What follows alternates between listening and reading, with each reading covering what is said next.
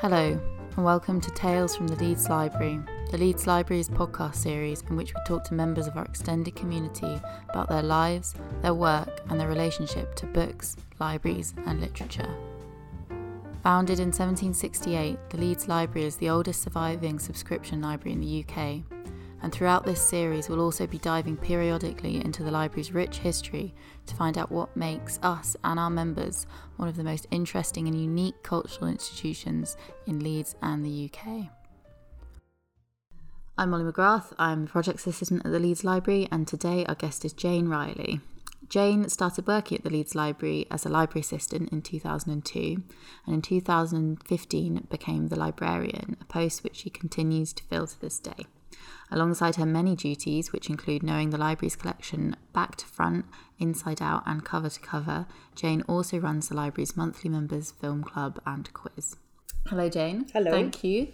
Um, firstly, can you tell us a little bit about yourself and what drew you to becoming a librarian?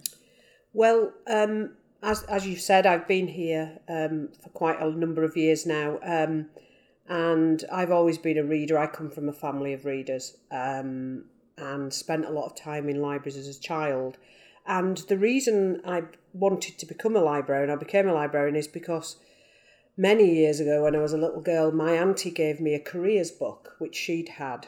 Um, and in there was the classic sort of jobs for women, air hostess, then mm. this, you know, various things. And um, librarian was one of them. And it gave a little piece about how what librarians did. And I thought, that's for me, that's for me. And then actually, I ended up working in the civil service for 16 years, but always had this childhood dream. And then I saw the job come up um, here, and I thought, if it's in next week in the paper, I'll go for it. and I did. And at the same time as I came for the job, so did Helen, mm-hmm. who had more experience. And Helen was given the job, and I got one of those standard letters that says, you were very good in interview. Uh, however, you weren't successful. We'll keep your name on file, and of course, you think it'll never come back to you. Yeah, yeah. and they did. So um, I I joined in October. Helen, I think, started here in the summer. So yeah. Uh, yeah. Wow, it's like Jack and me. yeah, exactly. I originally went for Jack's job. It's weird, isn't it? Yeah. yeah. Um, and so, can you tell us about your role as librarian? What it involves? Yeah. Not just going shh. No, no. Well, in fact, I've got the loudest voice probably of any librarian, so I get shushed by members rather than the other end. I, to be honest, they, the the role of librarian varies from place to place. This, what I like about here is I've been here a long time now, and I've never been bored because mm. there is so much variety. Um, whereas I know a lot of my colleagues in public libraries tend to be very restricted to what they can and can't do.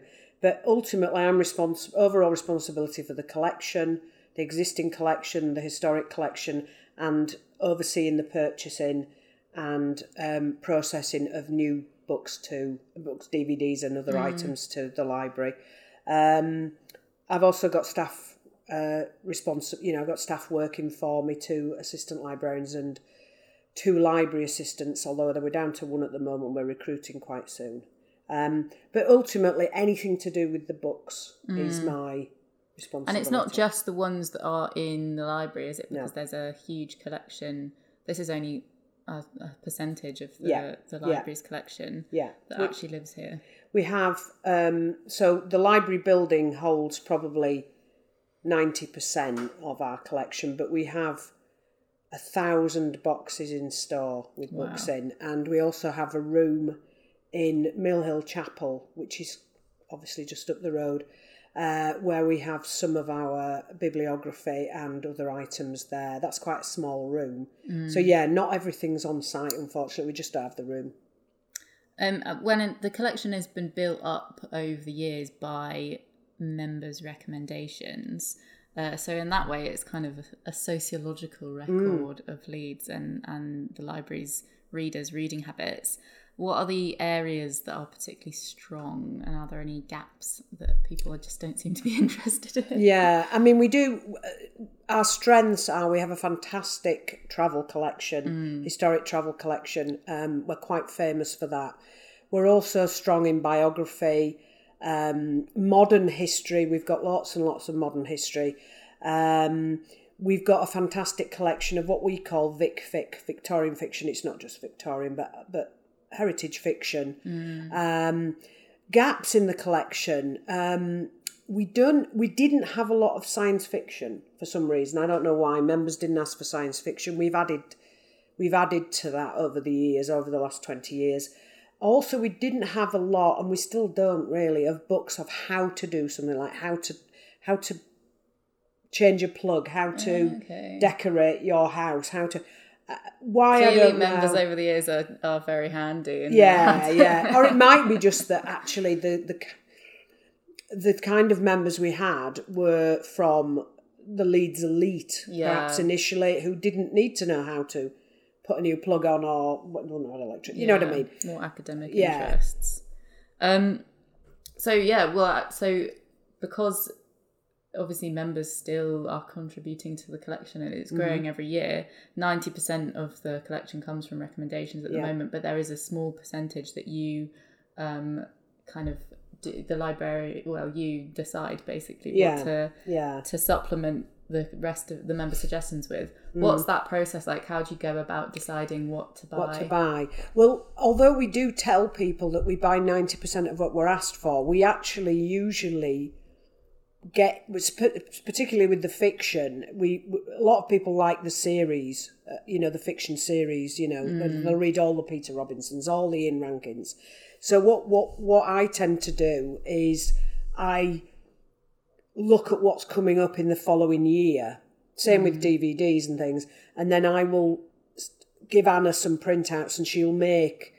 Uh, she makes up a database of up and coming fiction and not and and DVDs, and I do the same with non fiction as well. But what I do to sort of keep ahead of the game is just read book, you know, book reviews in the Sunday paper and literary review and TLS, and just see what's out there, and then um, more often than not, um, I'll just say I, I'll make a decision straight out. We will buy this one, or other ones I'll say to Helen, can you put them in the non-fiction request book and see if there's any interest. Um, so a lot of the times we sort of got there first in terms of fiction, uh, whereas non-fiction, um, it's a bit of both. It's a bit of me and it's a bit of the membership, but but. Um, we, we we always think it's nice if we can say to people, yes, we've already got that on order when they come to us. Um, but sometimes we'll we will miss miss chunks, and we're less restrictive in terms of what we buy in fiction than we are with non-fiction. For example, the non-fiction goes in a in a ledger that we keep. The fiction doesn't. Yeah. So I suppose I think the the nice thing about that is that you might come in here searching for a particular book and it might not be here because it's not you know as comprehensive a collection as other places Yeah. but what you will find are books that you you wouldn't find in any Yeah. other library Yeah. really obscure Yeah. don't we have like a really um big collection on magic or something Oh, is yeah. because one member was really interested in magic that happened a lot, and especially, I mean, the the the guy who did the job before me, Jeffrey, was a huge cricket fan. So we didn't have a. I mean, sport again. We've got a lot of old sport books, which are quite funny because the illustrations are brilliant. um, but we don't we don't get asked a lot for modern books on sporting people or sports or whatever. yeah Um, but what we do routinely buy are books on cricket because cricket is the one sport that our members still seem to like. And Jeffrey was a huge cricket fan. So there was probably une- an, une- an unequal proportion of cricket books to any other sport, to be honest. But it actually still is like that because the members like cricket. yeah yeah yeah what do you think your legacy of taste will be on the collection Well, funnily enough, I've had this conversation with Carl because, uh, as you probably know, we've got uh, Hockney's a Bigger Book, which came out a few years ago and was very expensive. It came with its own stand and everything. And I realised that I'd probably added more books to the collection than any other librarian, but it was mm. quantity, not quality. Mm. And when I've been cataloguing in this room, cataloguing my predecessors' choices, mm.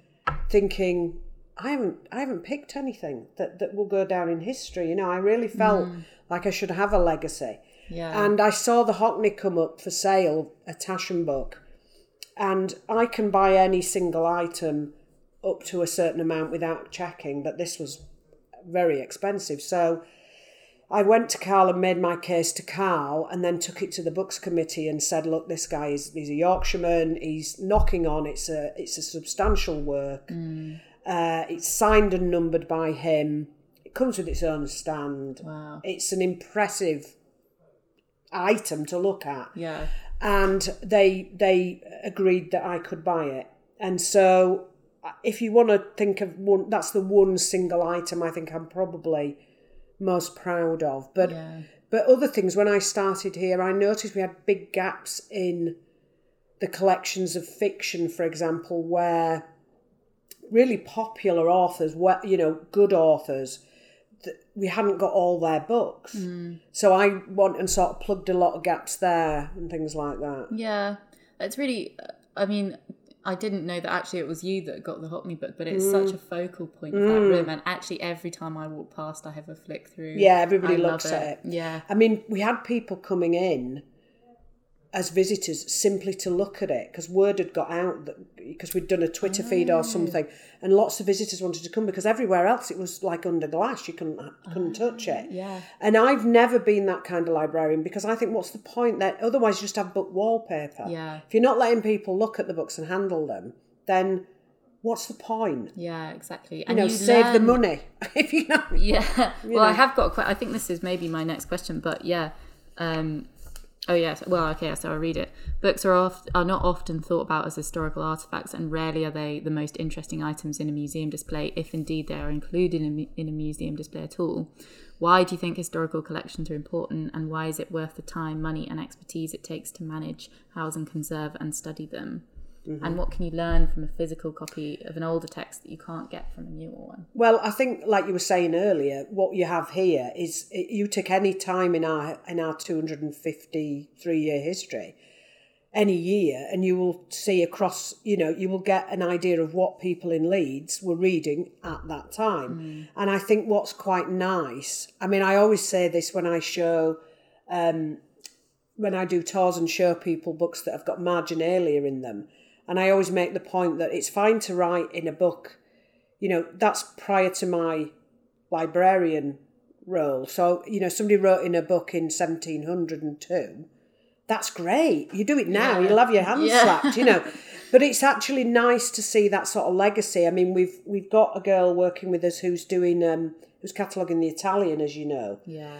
And one of the books that we're going to, uh, we photographed this morning to go in the newsletter, is a little set of four. They're very, very nice books, uh, vellum, early 18th century. And there's a there's a there's a hand drawn gondola and gond uh, you know, uh, Yes, I in the think back of the book. to me, actually. Yeah, Yeah, it's and it's things like that that you'll suddenly spot in a book. But I think it's just uh, uh, honestly, most of our members do not look at any book less more than 50 years old. That is in all honesty. Um, but if we took all these books away and just had the modern collection, I I think it would detract from the building, it detract from the experience. And the fact that we, in our original um, rules of the library, is that we will not get rid of anything in the collection is what makes us so special Yeah. because other libraries have, you know, had to trim their collections because of space. I mean, we we are in a similar position. I mean, for example, up up there we've got the Professor, um, but it's not a first edition. We've got Jane Eyre. It's not a first edition. We had first editions. So going back to the thing about letting people read the books, we'll have had all the Brontes in first edition, we'll have had all the Dickens in first editions, but because they've got read and better read and they've fallen to bits, they've been replaced. I can't, I don't know why some books survived and some didn't. Why, Yeah. you know, in a way, it's testament to how popular they were. Yeah, that they've been so used that they've And they've used and they've apart. fallen Probably apart. testament to Darwin. Exactly. Well. yeah. Maybe yeah. not as readable. Exactly, exactly. But it's. It, I mean, books fall out of, of fashion as They well, do. and they fall out of print. And to have a an archive of what is not popular is Yeah. almost. It's quite valuable in some Yeah. ways to see what is is no longer printed or the kinds of things Mm. that maybe were in vogue at one point. I know the yeah the Victorian fiction collection Yes. particularly a lot of the books are kind of almost worthless in a way. Yeah, they not- are. They they're, are. They're a bit trashy. They are trashy, but they come back round in popularity because Yeah. there's Persephone books, and then the British Library have started reprinting their old crime books, but they're sort of 20th century crime, but Yeah. early 20th century crime.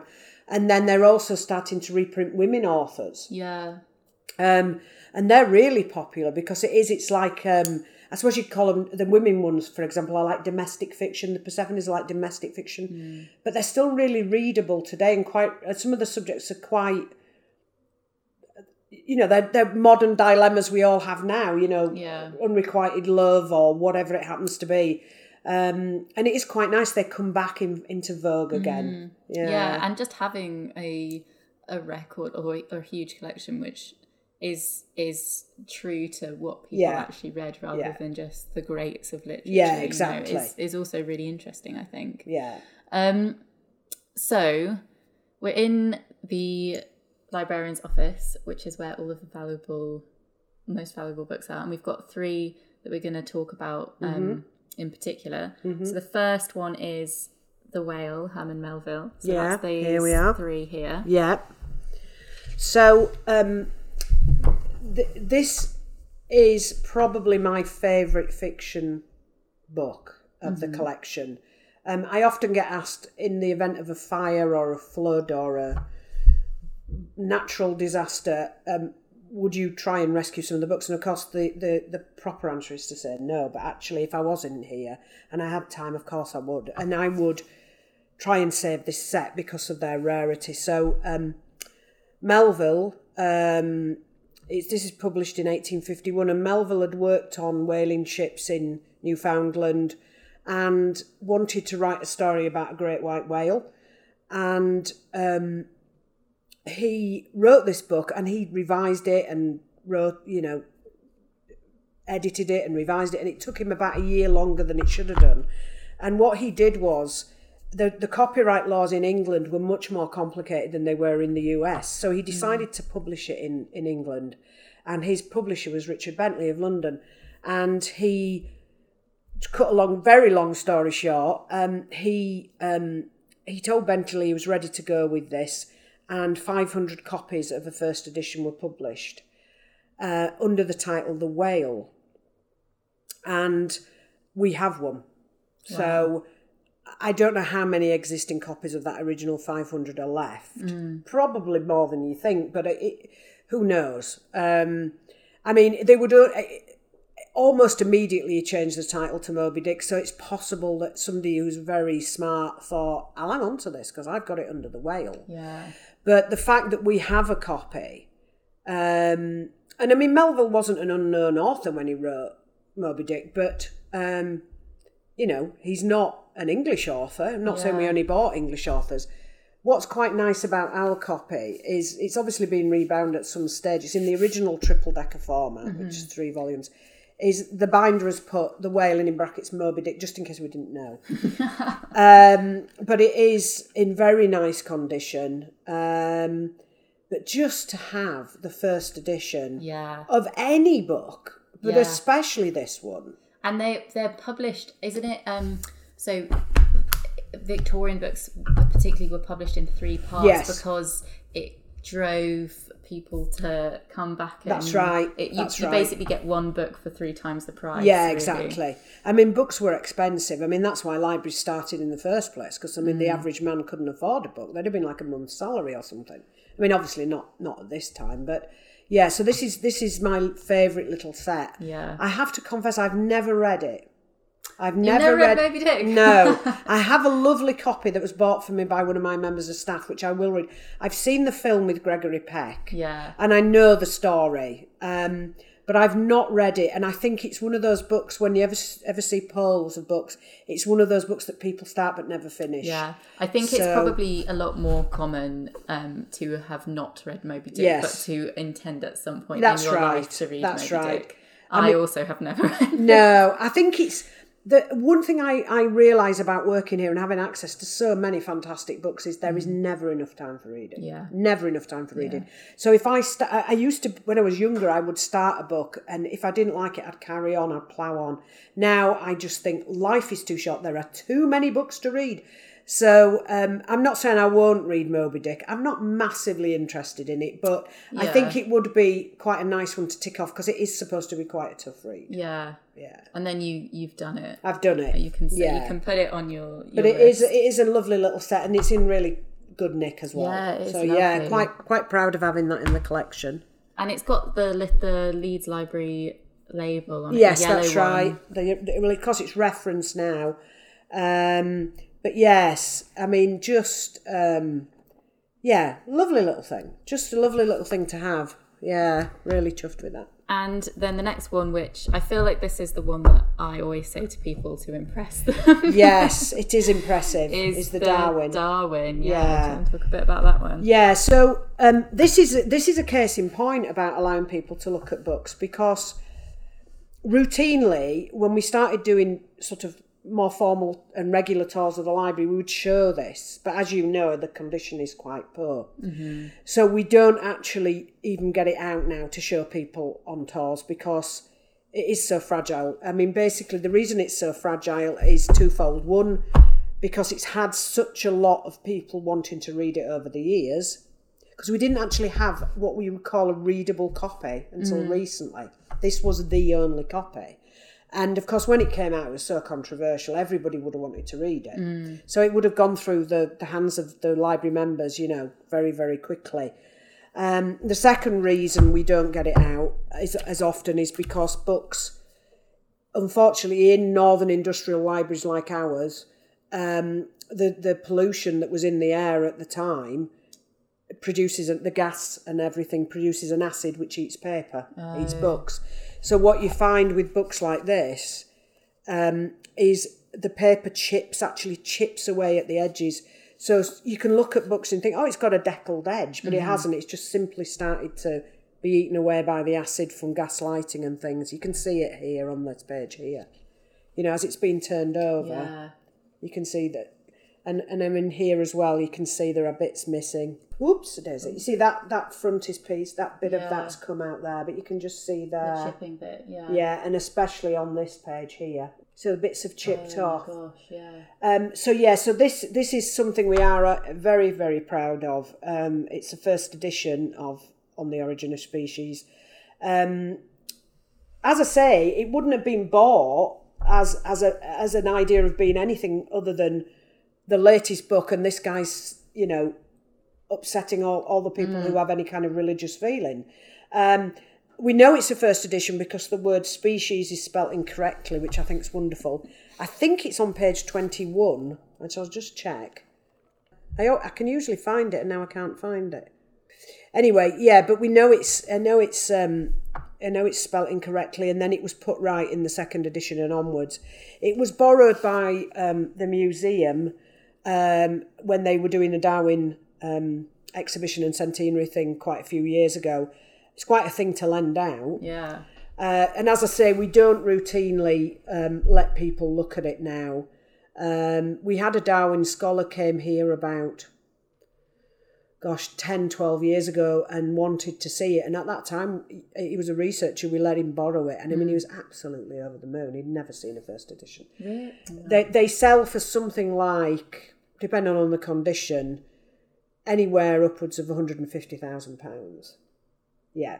Ours isn't. Ah. Ours is in bad condition and it's been rebound, Oh, sure. so it wouldn't be that pricey. But the fact that it is a first edition is is is is It's wonderful. impressive. And was there, o- so there was, was it 500? co- No. There, wasn't weren't that many, many. copies, but I think there's something like only Twelve fifty, I think. Yeah, and there's only like 12 not that many, many left, left, no. in, in So it was a, the first print run was something like twelve hundred and fifty books, Yeah. and um, I have no idea how many are left now. I mean, certainly this was the only one they could get in like the north of England, I Mm. think. So Wow. pretty impressive, yeah. Yes, very. That's another one to sort of grab in the event of said emergency. Yeah. yeah, yeah. And then, so the last one we've got is actually really beautiful. Um, and this is the Mandeville. So this was rebound in our because that's that's another funny thing when I show people around and say show you our oldest book. Of course they all expect this great big elephant Yeah. folio, but of course um, books were so expensive they they you know they weren't giant books. Um, this was rebound in our 250th year in this nice little box. Mm. Uh, and it's got a a little picture of John de Mandeville on the front. Of course, we don't know if that's what it looked like at all because it's such a long time ago. Um, so basically, it has a very, very fancy um, Latin title, but it's basically John de Mandeville's Travels to the Holy Land. Um, so it's been rebound in the style of the time. So this is vellum, which is skin. Uh, and it dates from 1483, which makes it our oldest That book. is- It's mad, isn't it? it's it? wild that it's It is. so old. It is. What what is fast what is wonderful about this this little book is as I say, books were expensive. The quality of the paper is so good Mm. that this can be handed round and shown to people and they can handle it and they can turn the pages. Darwin not so. Yeah. Mm. Books now will not survive. They're so perfect binding. I mean that's a contradiction in terms. Paperbacks particularly don't last any time at all. Um, if you get sewn bound books, they will last, but the quality of the paper is usually nowhere near as good. If you look at the paper in this book under a even under a magnifying glass, you can see the linen in the paper, and that's what strengthens it.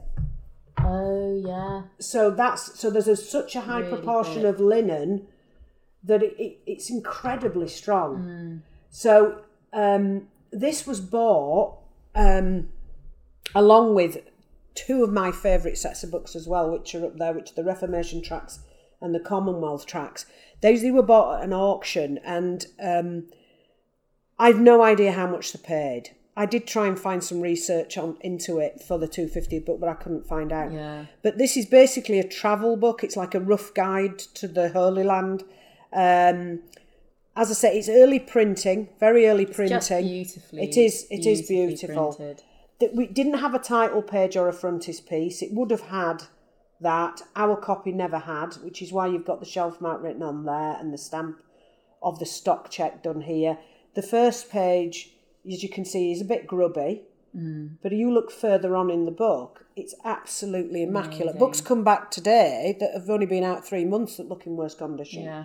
And it's testament to the fact that the librarian at the time realised the, the absolute value of this. Um, but also the fact that it is such a well made thing. Um, I mean, it's been rebound at least three times in its life at the library, and it's stood up to that. Yeah. Um, so yeah, early printing, but it's hand illuminated in this red ink.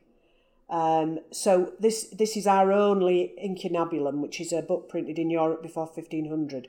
We have books from the early sixteenth century, but this is probably fifty years by fifty years of the oldest book we've got. And it's written in English or No, it's written in Latin. okay. Um, you can get an English translation. Um, the one thing about Mandeville, what makes this even more interesting, it's got this really cute little clasp as well. Yeah. What makes it more interesting is is actually the content of the book is a complete fabrication. So Mandeville, nobody quite knows who Mandeville was. He was possibly a monk from St Albans. He might have been a Belgian called Jean de Lang. Nobody's quite sure. It's so long ago. It's not a first edition. Um, so nobody knows anything about him because he was born in the middle of the 15th century or, or earlier. I don't even, I can't even remember when he was born. Um, so nobody knows much about him. Scholars say he's probably an Englishman because the writing is very English in style. Um, but the chances are he never left England, so he never went to the Holy Land. So it's a complete fabrication. He stole bits from other books. They Yeah. all did then. There was no, you know, it wasn't unusual. Like this is a true and accurate history. That's right. Of, Of, of everybody else's. It was a popular book, and it's it remained a popular travel guide, if you like. Um, the the Pope at the time had a copy. Da Vinci had a copy.